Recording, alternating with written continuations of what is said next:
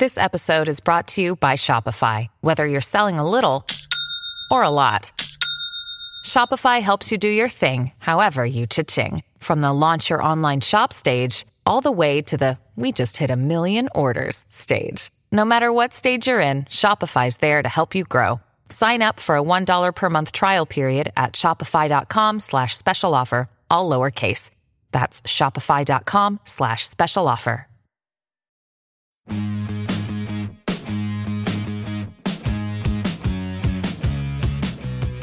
Hello and welcome to Powerhouse Politics. I'm ABC News Chief White House Correspondent Jonathan Karl. And I'm ABC News Political Director Rick Klein. Rick, we're not going to have one guest today. We're going to have two. We're going to be talking in the second half of the podcast uh, exclusively uh, with Senator Tim Scott of South Carolina. A lot to talk to him about.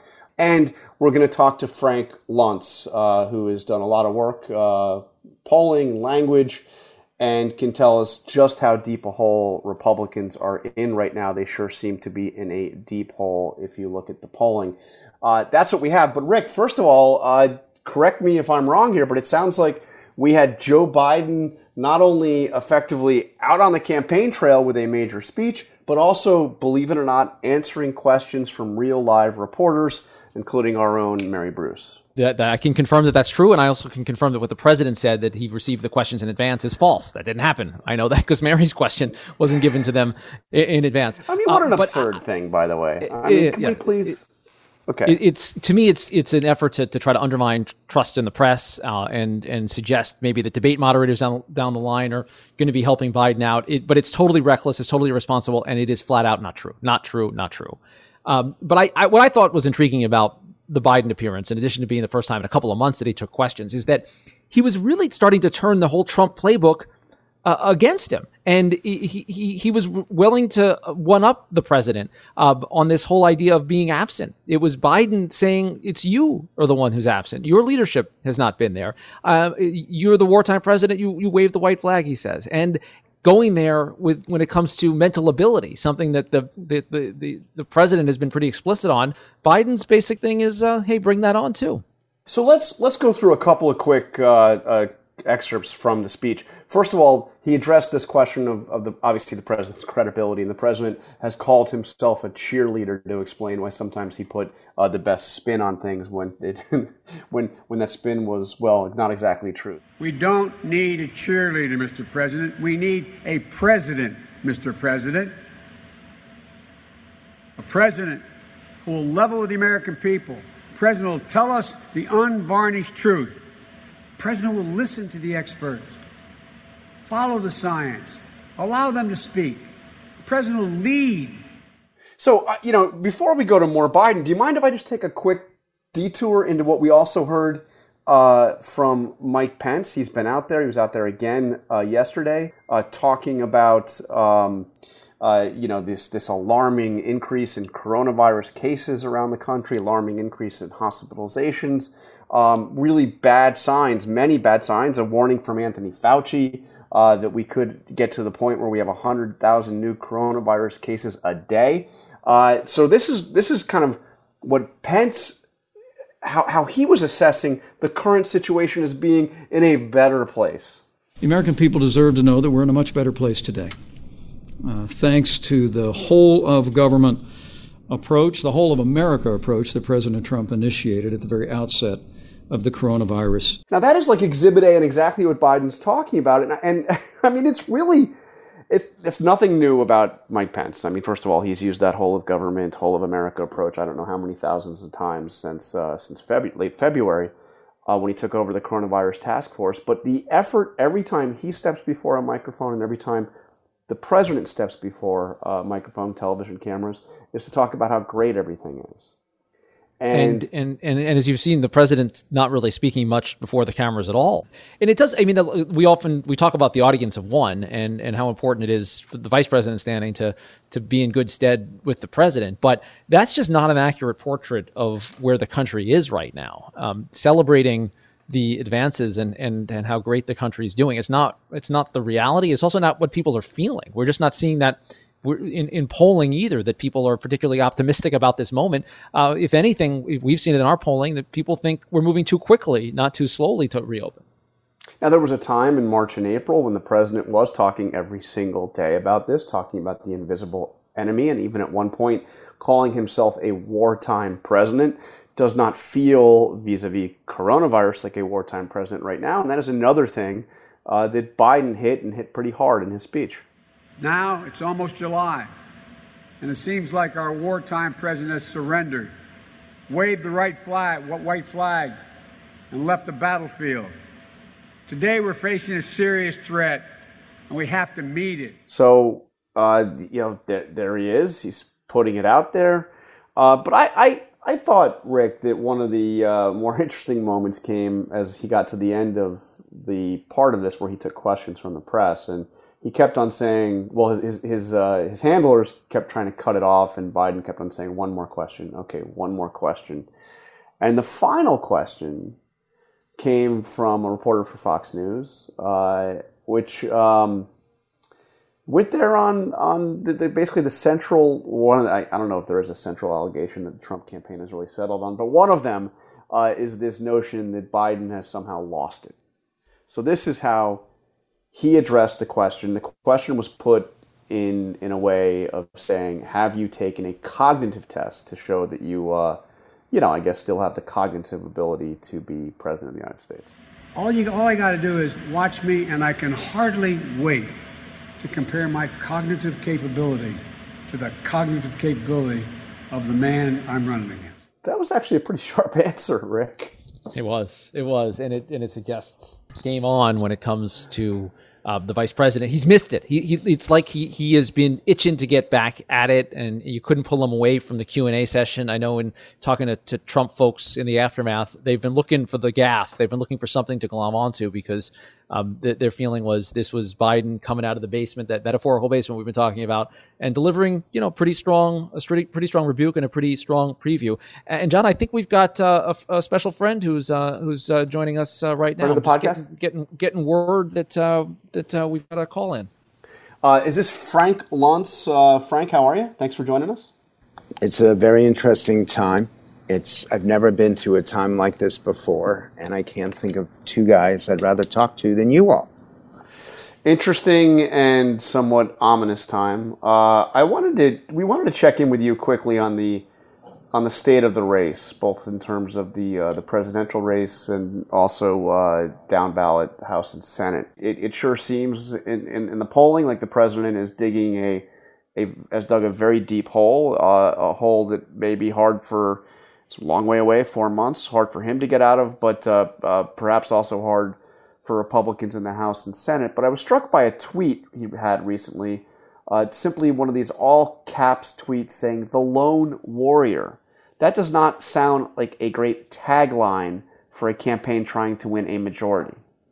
It's not, and you're correct. And he used the word warrior to describe his supporters five times in Tulsa. And his supporters don't consider themselves warriors, they consider themselves hardworking taxpayers. And it'd be much more effective for him to do something that people who are independent, people who are moderate, would identify with. And I think it's all a part of this hyped up, overly aggressive messaging that is causing him to drop in swing states across the country. I'll give you another example, John law and order. When people hear the phrase law and order, I know that Nixon used to use it. But that was 50 years ago. And people see cops beating up protesters on the street, and they don't want that. They do want public safety. They do want to be able to walk around their neighborhoods. The president talked about the silent majority when the public wants someone to represent them, to speak for them, to be their voice, as Trump talked about in, in his convention speech in 2016. Dominate the streets all of this language that he's using, by the way, safe and secure streets is what the public wants. All of this language is language that is over caffeinated, language that's in your face, language that he may want to push, but it is not helping him. And in fact, I can show you in poll after poll, survey after survey, in Michigan, Pennsylvania, uh, uh, uh, Ohio, North Carolina, Florida, in swing state after swing state, Trump has dropped five points, 10 points, and it's his own fault. It's not that they're turning against him, because of what he's doing, they're turning against him because of what he's saying. He's actually, for someone who had a reputation for being a reasonably good communicator, John, he is communicating horribly over the last couple months. So let me ask you uh, a, a basic question, two part question. How worried are Republicans that you're talking to, uh, House and Senate, trying to trying to you know keep control of the Senate, trying to keep stem the losses uh, in in the House? How worried are they that they're getting dragged down by the president? And the second part of that question is how worried should they be? Well, as you know, I'm meeting with Democrats as well as Republicans, and I hear the same thing. They think that having all three branches of government in their control is not just within the realm of possibility, but it's now theirs to lose that it is unlikely for Republicans to capture more than five seats in the House. And in the Senate, that the Democrats now think, I've been in a couple of Democratic offices, that they now think they've got at least a 50 50 shot of capturing the, uh, the Senate as well. And in states that Republicans have to win the Senate races, they're up for grabs in the presidential race. If Donald Trump does badly in Arizona, that's going to hurt the Arizona Senate candidate. If he does badly in Montana or badly in North Carolina, these are all states that are swing states potentially for the presidential, maybe not Montana, but definitely for the Senate.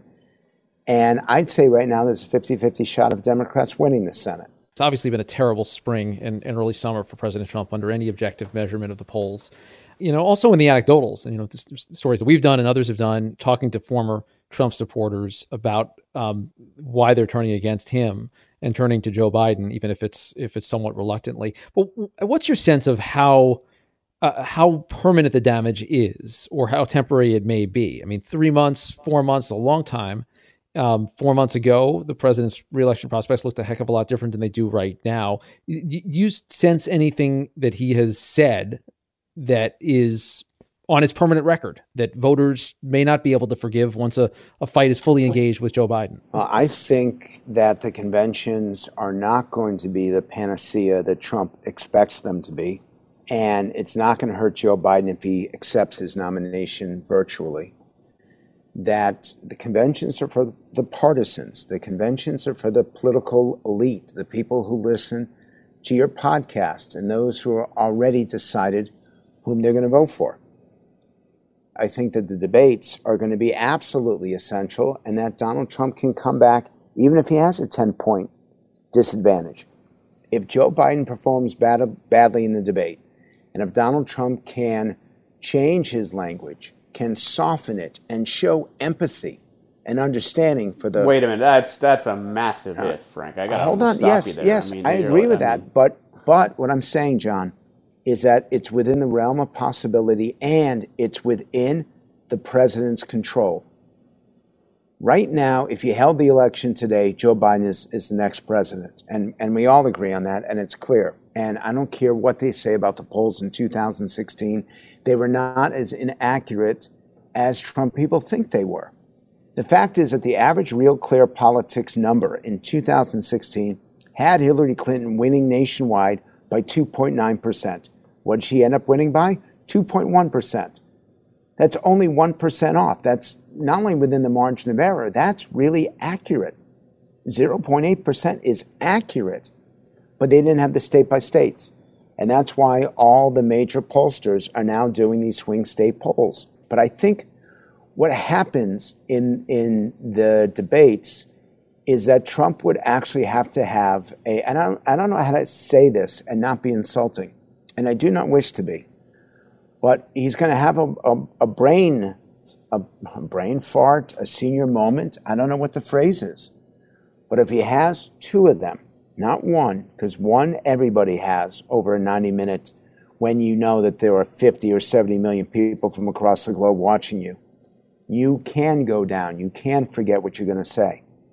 But if Biden were to have two of them within a 90 minute debate, uh, and Trump were to challenge him on it, you could see a flip in the election.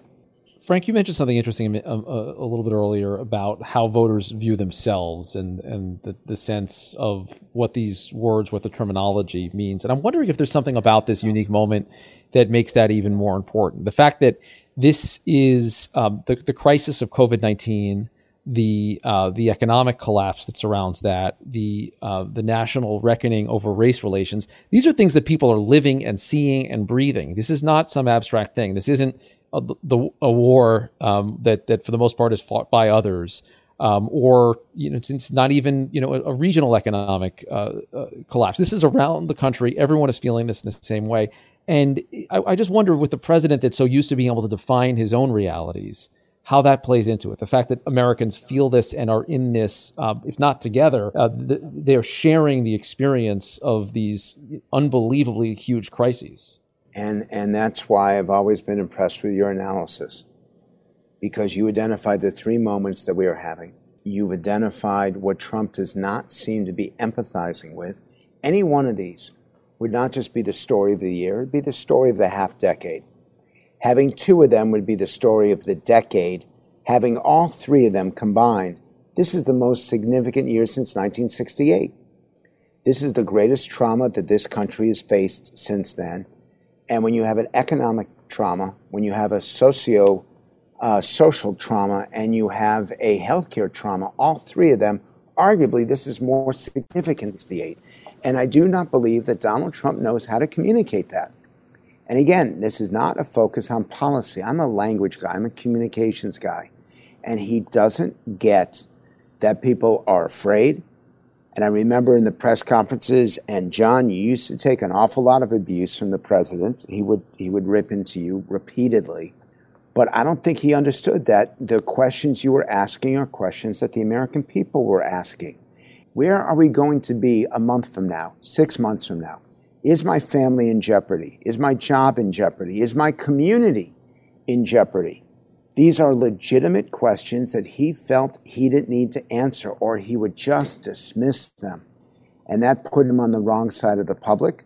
And he's going to have, by the way, if he doesn't change, if he says, I'm going to do it my way because I won in 2016, you all were wrong about me. You all, you all did not see what I see or did not hear what I hear.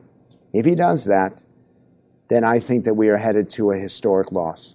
And maybe I'm wrong. Maybe you're going to pull me on the week after the election and say, Frank, why did you not see Trump's comeback? But unless he changes his tone, he's going to need one hell of a comeback uh, come October. Frank, before you go, one last question on Biden. Um, there, there's an argument, uh, and it's arguably the way he's uh, run his campaign so far, although there have been other factors. There's an argument that when you have somebody who is doing, you run against who has done exactly what you have described, uh, and who is beating himself and beating himself effectively, that, you know, Biden might as well basically lie low and watch Donald Trump implode and win election that way and, and do every all he can to stay out of it and let this be a referendum on on, on Donald Trump. There's another argument which I've made to Rick, and uh, I'll make now, that um, that he Biden should be out there, and he should be out there more, and he should be engaging with the press. He should be taking, he should be doing what he did yesterday uh, frequently, uh, taking questions. He should be doing interviews. He should be doing interviews with people uh, that are not just friendly, but are going to ask tough questions. I'd, I'd, I'd, put him on Fox News. Um, because, first of all, uh, he he's got to be on on on uh, he's got to be at the top of his game going into uh, going into the fall. He is going to have, we expect, three debates with Donald Trump. You got to be used to it. You got to be out there. You got to be in it. Um, we've seen over and over again politicians who think they are in a great spot try to run out the clock and ha- blow up on them. I mean, we saw Hillary Clinton arguably do that twice, 2008 and 2016. We saw Jeb Bush do that in 2016. So what? So where? What do you think? You're advising Joe Biden. You've advised other candidates over the years. If you were advising Joe Biden, would you say lay low? You know, avoid places where you may you know get a question that throws you off course, or would you tell him go out there? Why would you tell Joe Biden to participate in a media interview when the questioner is going to ask a question for I don't know eight ten minutes, and maybe you get a sense or two to respond. That's number one. Number two is I'd say to Joe Biden, do not hire Jonathan Karl because he's going to put you in jeopardy every single day. If you hire Jonathan Karl, and I don't know, maybe you're on the payroll already. It seems like the press like him so much that he's buying them off. Uh, Come on, Frank. No, no I'm John, asking. So, John, so, so, so you say he should play it safe. You say he should play it safe, avoid interviews, don't do a lot of press conferences, uh, let let Trump destroy himself and and and win by by by lying low. Uh, of course, you're going to use that kind of framing, but no, Joe Biden should be out there once a month. He should be engaging in tough so interviews four times with between M- now and November with MSNBC and CNN. He should be and and on on your programs that he should go where he knows that he's going to receive a, a, a challenge about as tough as a kid show. Now, now, obviously, I'm kidding about that. I do not need, Joe does not need, yeah, John, if you're going to ask a three minute question, you're going to get that kind of response. Uh, Joe does not need to engage with people like you, quite frankly, because you'll hold them accountable and Rick will rip them apart. He's, when you've got this kind of lead, and you've got a president who's so unpopular. I think it was Lee Atwater, Lee Atwater who said back in the 1980s when he was George Bush's mastermind, when your opponent's in the process of destroying themselves, let them. If they set themselves on fire, don't put it out. And I think it's not good for the democracy. It's not good for who we are as a country.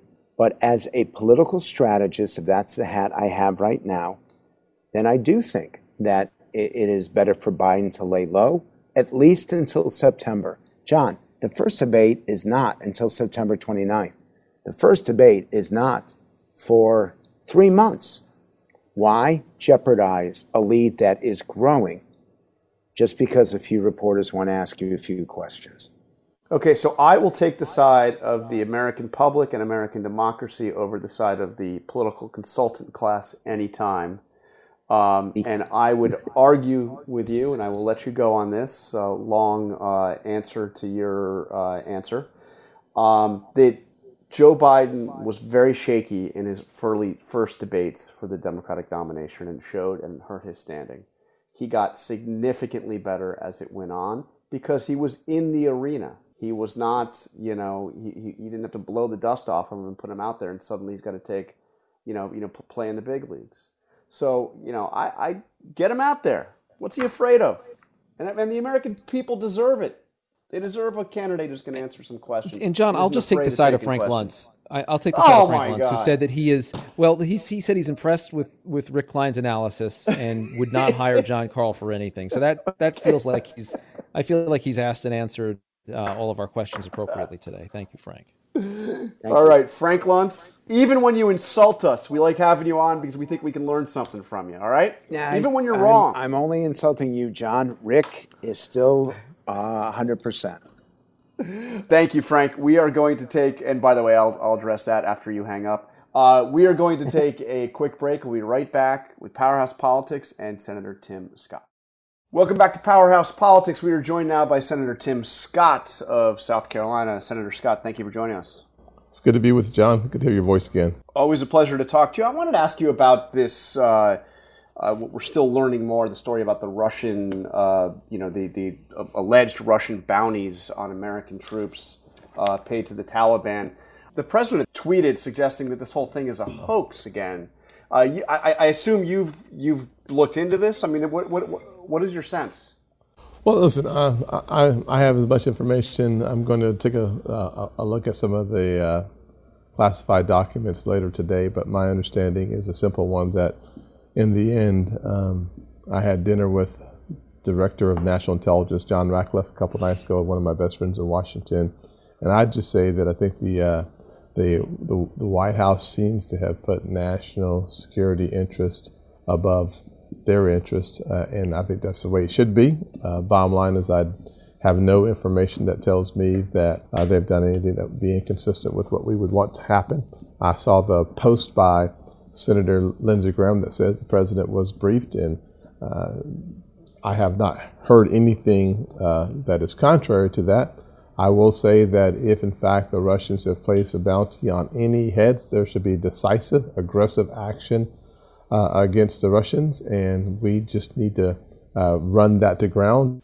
But but let me ask you though. I mean, the, the, the, president's tweet on this this morning is entirely dismissive of the story. I mean, he's saying it's a hoax, and I'm seeing people like Senator Sasse uh, you come out talking about how he's hearing from military families in uh, Nebraska and that they are livid about this. I see Liz Cheney coming out of a uh, you know briefing on this, uh, uh, saying that there've got to be serious consequences. There, the story is being taken very seriously yes. by many of your colleagues. It does not seem to be taken seriously by the president of the United States, at least on his Twitter feed, and we certainly haven't seen anything from him uh, in public. And the White House has not delivered the message you just delivered uh, that if this is true, the Russians have to pay consequences. Yeah, John, and I'm not going to sit here and try to mm, uh, explain the White House. Uh, I, don't work at the White House. I don't work for the White House. I work for America. And I think if it's proven that Russia, uh, in any way, shape, or form, made it more difficult for our, our men and women in theater to survive, there should be a high premium and an aggressive response or reaction to that situation. And what the White House says in response to that is something I don't control and I don't always follow. So at the end of the day, I would just say that my perspective is that we should take ex- ex- very strong, a very clear position on this important issue. I'm curious your thoughts though on this. The the, the, the, the defense authorization bill does include uh, language in it that would uh, force the Department of Defense to rename uh, bases that are uh, that, that, that, are named after Confederate soldiers, Confederate generals. The president issued a veto threat on that today. Says he'd veto it. It's it's in the legislation as being crafted in both the House and the Senate. Do you see any possibility of it of it coming out? And and is it to, to your mind is that something that that Congress needs to work around, knowing that the president is issuing this veto threat? Is that is that something that needs to be accommodated at this point, or do you think that language should stay? Well, I, you you all follow the president's tweets uh, better than I do. I, I, would say that my perspective is talking to members of the SAS, Tom Cotton, and others, the uh, willingness for the DoD to study the names of the bases, I think, is uh, makes, makes sense to me. Uh, how we come to the conclusion on bases that should be renamed, if at all, uh, is, is, is a part of that process that we should study. Uh, I think that we should move forward with the language basically as it is, from my understanding, which is that we should have a study of those bases and why they were named, and then come to a conclusion on what we should do about that. And I think it's uh, premature to make a decision before you see the results of the study. Something that I'm interested in seeing you were uh, over the weekend in, in an unusual position where you, you did the interview in that uh, in the window of time where the president's uh, retweet of the of the supporter yelling white power was still up and you, you took I think an admirable position in saying that it should be taken down and in fact the the, the president did take it down a, a, a few hours later. I, am yes. curious uh, from from where you sit, you know, why that felt like a moment that you needed to weigh in, and, and what the process was was like. Did you have other communications with the White House about it, or was it was it just the interview and and the the ability to speak out on that moment? If that if there was something special about this that you felt like this is this is a tweet that's worth responding to. I think uh, my responsibility as it relates to the president's tweets, uh, once again, I, I, don't follow them like you guys follow these tweets. But what I will say is when Jake Tapper uh, sent me the tweet about five minutes before I went on the air, uh, that to me, it's just, you have to use common sense more than political instinct when it comes to making decisions of consequence. And from my perspective, the common sense approach to the president's uh, retweet at that time was not even uh, a question. If it's indefensible, it's indefensible. So just take it down. Uh, whether the president actually saw the video in full or not is in question. But whether or not he should take it down was not a question from my perspective, and one that I spoke clearly about. And I'm thankful that the White House uh, responded fairly quickly. And um, you know, I've spoken out on a number of occasions, frankly, on things that I disagree with. And I think that to do it with, with respect is important, but to do it unwaveringly is equally as important.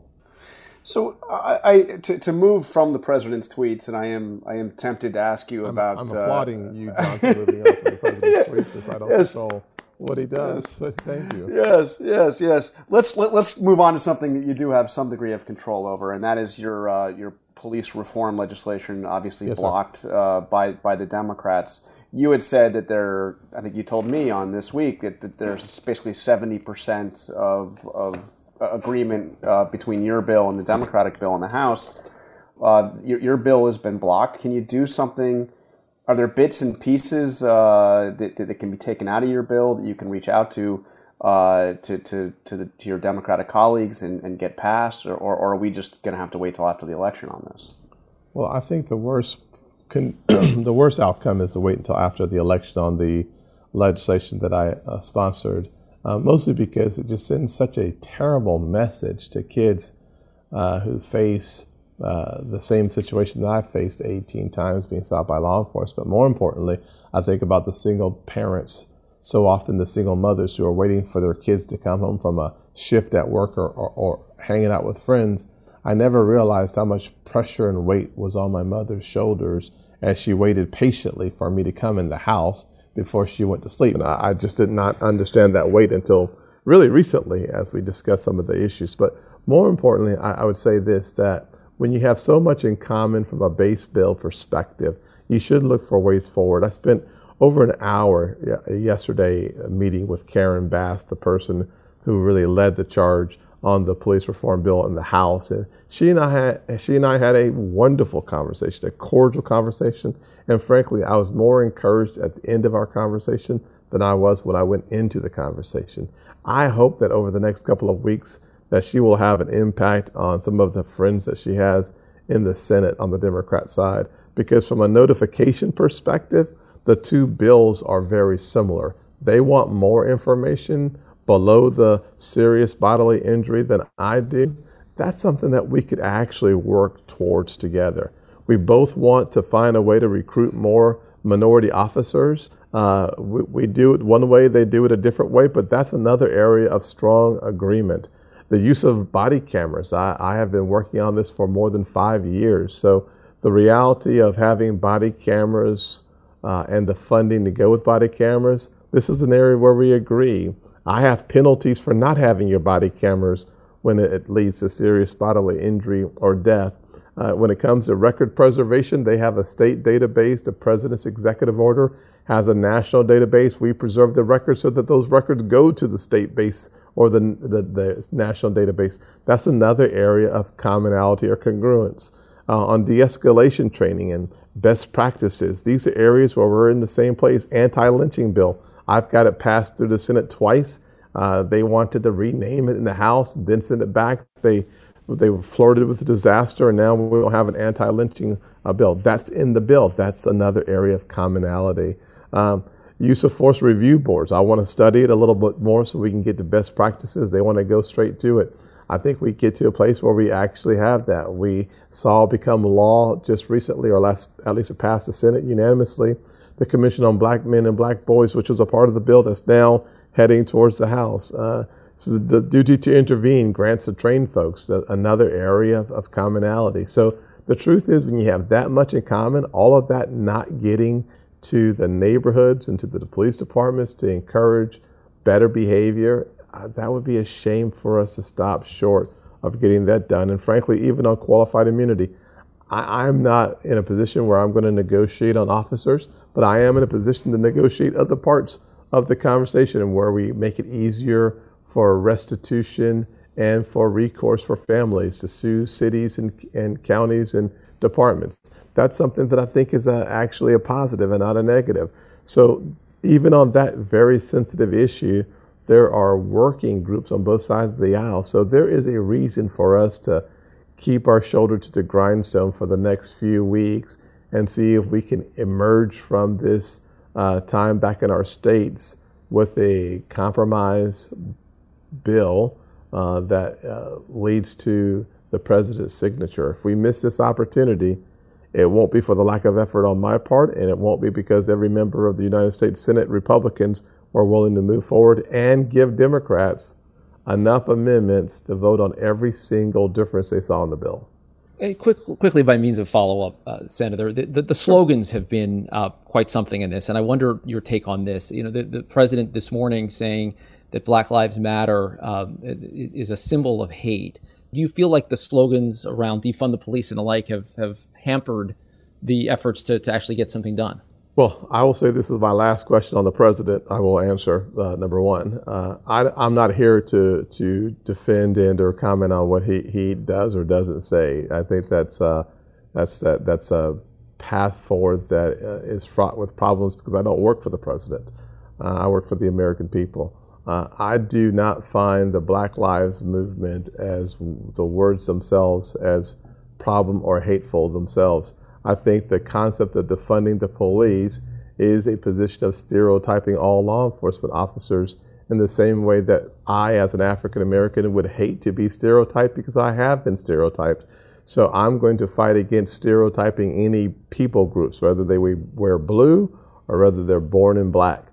So that's just a, a position I'm going to always defend. And the question about the value of life uh, is best answered in a New York City park when the woman said she's going to call the law enforcement on a Harvard educated black man simply because he asked her to follow the rules of the park.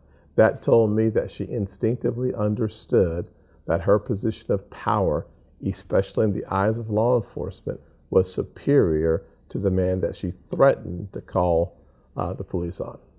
All right, Senator Scott, last question. It is not about the president, uh, it's a big question. Uh, and before I get to it, I want to read something that you uh, that, that, you said uh, a while back. You, you, you, it was actually on our podcast right before uh, the uh, inauguration in 2017. You said there's an old scripture. This is what you told us on the Powerhouse Politics. There's an old scripture in the book of Matthew that says, "Love your neighbor." Now, I would hope as leaders we would look for ways to bring this country together from the President of the United States down to every member of Congress to leaders of households and at the state level as well. And I see that message, and I think that is a message that could resonate very strongly today. And I had a conversation over the weekend with a very senior Republican in Congress about who the leading contenders would be for the 2024 Republican presidential nomination. In other words, who is next? And this person said, without missing a beat, Tim Scott. So here's my question. Does Tim Scott, I know you've talked about possibly going and becoming a pastor after you leave the Senate. Would you consider him? Have you considered? Do you think it's a possibility you would run for president of the United States? Well, my, my mission is to positively impact the lives of a billion people with the message of hope have a lot to do with my faith and opportunity, the lessons of financial literacy that I learned from my mentor. I would say that what you referred to was Matthew 7 12.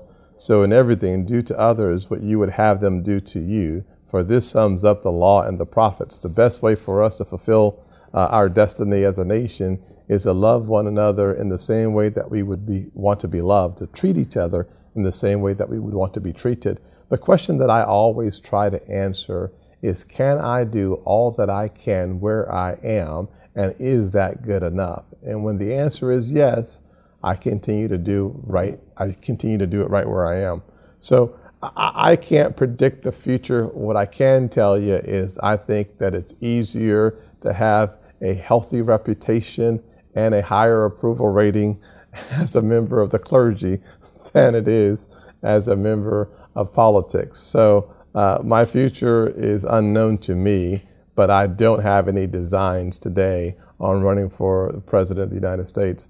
I think the best thing to do is be as qualified at what you're doing and as dedicated at what you're doing, and don't think beyond tomorrow because today has enough problems for me just to stay. And frankly, the, the, the hate that I have received and the death threats and all of the things that have come up because I've worked on a bipartisan piece of legislation to make it safer in neighborhoods uh, doesn't make me want to roll back my commitment on term limits uh, in public office and especially the United States Senate. So I am thankful to be where I am. Uh, I am hopeful that God's not finished with me yet, but uh, to look that far down the road would be uh, something that I'm, I'm not planning that far down the road. I'm planning for tomorrow. Well, there's a lot of wisdom in that, and I, and I hope you won't mind then, because uh, I div- definitely did not hear a no in there. But uh, if Rick Klein and I, as, as, as we look forward, we always do this, we always look to the next election that we include Tim Scott on our list of potential candidates in 2024. Until he takes it off. thank you, Senator. If you want it off, thank you very much. It's always uh, a pleasure to talk to you, and uh, we'll talk to you again soon. Thank you. Bye-bye. Thank you, Senator. So, Rick, Rick, uh, seriously, I, I definitely did not hear a no on the on the presidential question, but it's very early. But I will tell you that this was a rather prominent, very prominent Republican in Congress who did not miss a beat in saying that Tim Scott's the guy that the Republicans should put forward in the post Donald Trump era.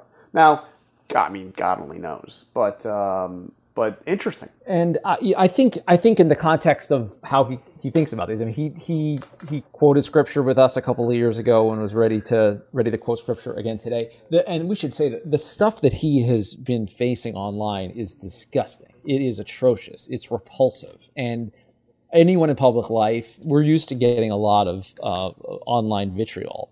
I think uh, a, a, black Republican in Donald Trump's America, uh, the only black Republican in the United States Senate, gets it way worse. And, and, and to me, at least, I, you know, Tim Scott feels it. He gets it. He hears it. He, and it, it's hard to it's hard to tune that out. And the question of what you want to put yourself, your family through uh, in, in, pursuing the presidency is has got to be a real one. But you're right. It's it's not a question of ruling it out. And I think you know, the party post Trump, win or lose, is going to be in a really interesting place. It can go in a lot of different directions, and it's hard for me to imagine there not being interest in uh, in Senator Scott uh, uh, pursuing pursuing something around uh, around another elected office, whether whether it's top of mind for him or not. It's going to be out there. Well, I'm sure we'll be talking to him again uh, before too long. Uh, I think one of the one of the more uh, interesting people in public life, and I think we learn from them when we have them on the podcast. Rick, uh, that is all the time we have now. I don't know where Trevor Hastings is, but we somehow managed to do this show without him. Susie Liu uh, did a phenomenal job uh, as the acting uh, senior chief, major producer of this podcast, and of course Avery Miller. Uh, we wouldn't we wouldn't do it without her because we couldn't. Am I right? We couldn't. We actually couldn't. You're exactly right about that, John. All right, we'll be back next week with Powerhouse Politics.